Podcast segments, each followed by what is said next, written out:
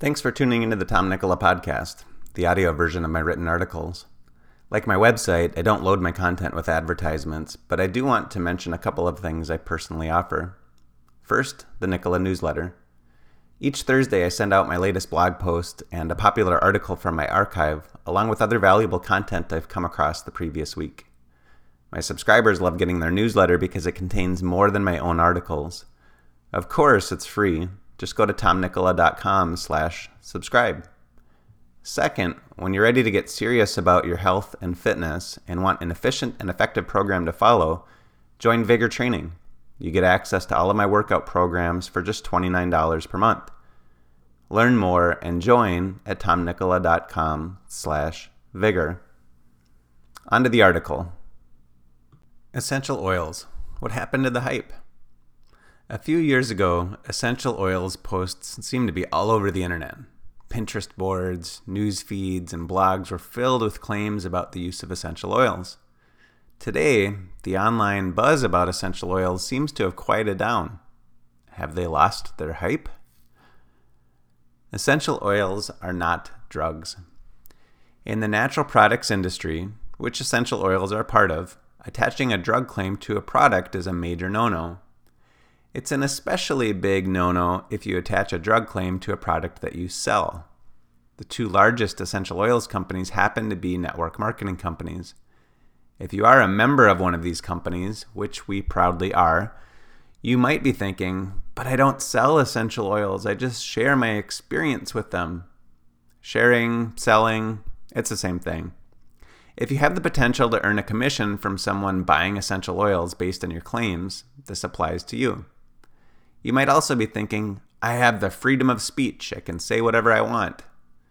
Provided you're not slandering another person or brand, and you're not saying something about a product that you can profit from, you're correct. If you have the opportunity to make money from what you say, the FDA and Federal Trade, Federal Trade Commission, FTC, do get to regulate it.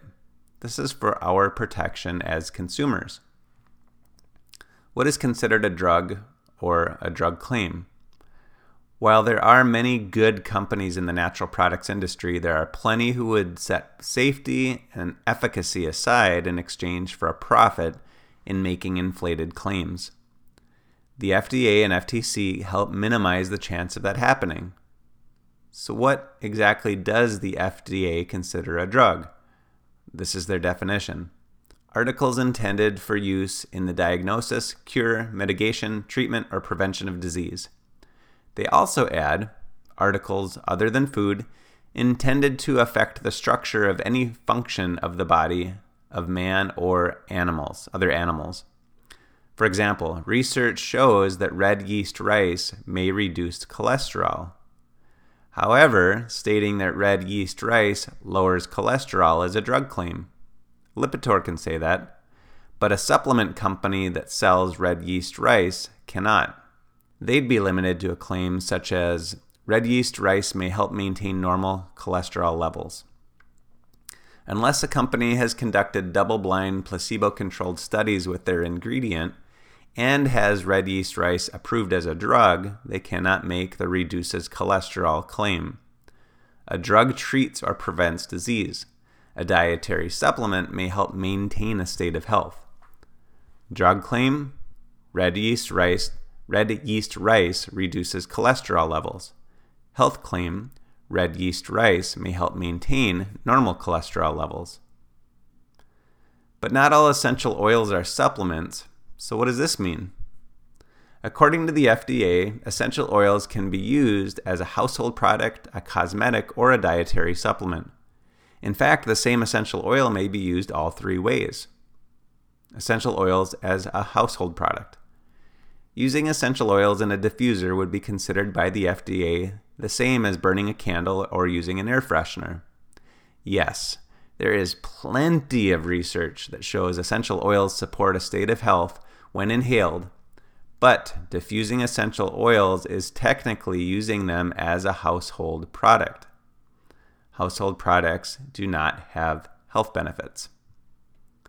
Essential oils as a cosmetic.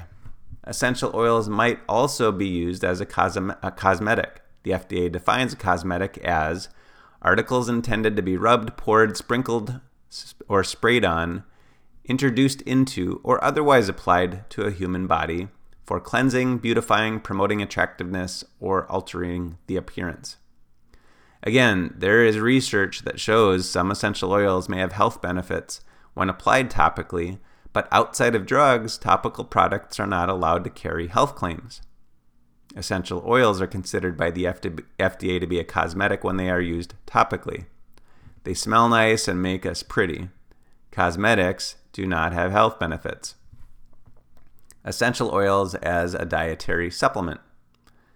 Finally, some essential oils can be taken internally, but if they are sold and marketed for internal use, they must be labeled as dietary supplements. A dietary supplement, according to the FDA, is a product intended for ingestion that contains a dietary ingredient intended to add further nutritional value to supplement the diet. A dietary ingredient may be one or any combination of the following substances a vitamin, a mineral, an herb, or other botanical, an amino acid, a dietary substance for use by people to supplement the diet by increasing the total dietary intake, or a concentrate metabolite constituent or ex- extract.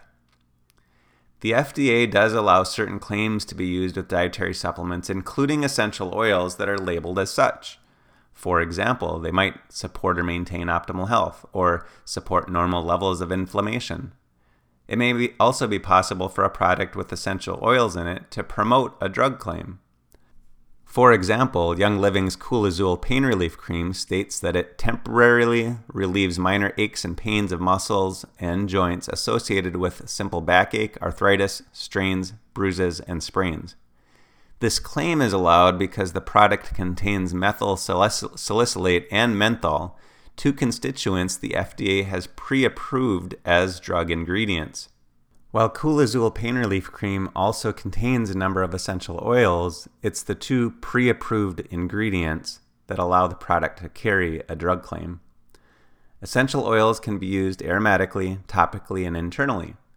When marketing essential oils for use as a pro- household product, aromatic, or cosmetic, topical, they cannot have health claims or drug claims associated with them. Essential oils labeled as dietary supplements, internal, can be marketed with health claims but not drug claims. Products with essential oils in them that also contain ingredients pre approved by the FDA as drugs can have a drug claim. What about mental and spiritual well being? The inhalation of essential oils can have an effect on the limbic system of the brain. This area of the brain supports a variety of functions, including emotion, behavior, motivation, and memory. The FDA seems to be okay with suggesting an essential oil can help with mental focus, feelings of calm, supporting meditation, etc. Though these statements don't sound overly exciting, they're very important. If the inhalation of essential oils can help someone focus and feel more calm, it might help them gain better control over their decision making, especially when it comes to lifestyle choices, much of which influences one's health. Now, back to the hype and where it went.